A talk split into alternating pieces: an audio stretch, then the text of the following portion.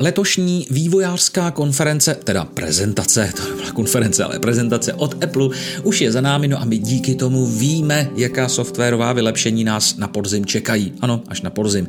V následujícím příspěvku vám přináším přehled těch nejdůležitějších změn, které mě osobně zaujaly nejvíce. Řady nových funkcí se dočká nejen operační systém iOS, ale také iPad OS. Začneme nejprve telefonním operačním systémem, který nabídne vylepšení režimu nerušit a kompletně jej změní na systém nazvaný Focus. Díky tomu dojde ke změnám v nastavení notifikací, které bude možné nově řadit dle důležitosti. Jednoduše řečeno, režim nerušit bude rozdělen na více profilů, které můžete měnit podle aktuální situace. No já myslím, že pro vytížené uživatele bude tato funkce bez zesporu velmi praktická.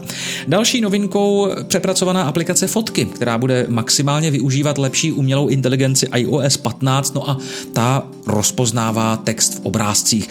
Tento text pak bude možné skopírovat a přenést do jakékoliv aplikace pomocí schránky. Navíc bude systém nově schopen rozpoznávat různé vyfocené předměty a tato funkce bude využívána i v rámci hledání. Umělá inteligence by měla poznat například rasy psů nebo názvy objektů. Vzpomínky ve fotkách potom dostanou propracovanější animaci, včetně časování na hudbu a další přechodové efekty. Praktického vylepšení se dočkají také zprávy a FaceTime, tedy facetíme. No v případě zpráv jsou to takzvané image stacky, tedy způsob, jak efektivněji seřadit fotografie sdílené v rámci iMessage. Nově budou totiž uspořádány do alb, takže je snadněji najdete a procházíte. Fotografie se také zcela samostatně seřadí podle kontaktu a umístí do alb například dle polohy, kde byly pořízeny. FaceTime zase přidá prostorový zvuk a také FaceTime Links, což umožní poslat pozvánku na videohovor v rámci klasického URL odkazu i těm, kteří nejsou aktuálně na žádné iOS platformě.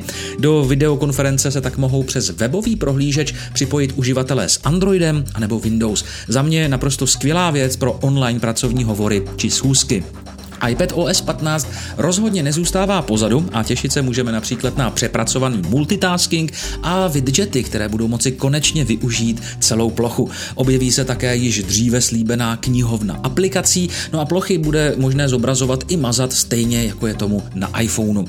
Radost mi také udělala možnost přidávání tagů nebo chcete-li značek do aplikace poznámky. Snadněji tak vyhledáme konkrétní položku. Na navíc půjde ve sdílených poznámkách dotyčnou osobu přímo označit označit. Díky Apple Pencil eh, bude možné na jakémkoliv místě spustit takzvanou Quick Note, což eh, slouží k rychlému poznamenání čehokoliv, na co bychom neradí zapomněli a zrovna jsme si na to vzpomněli.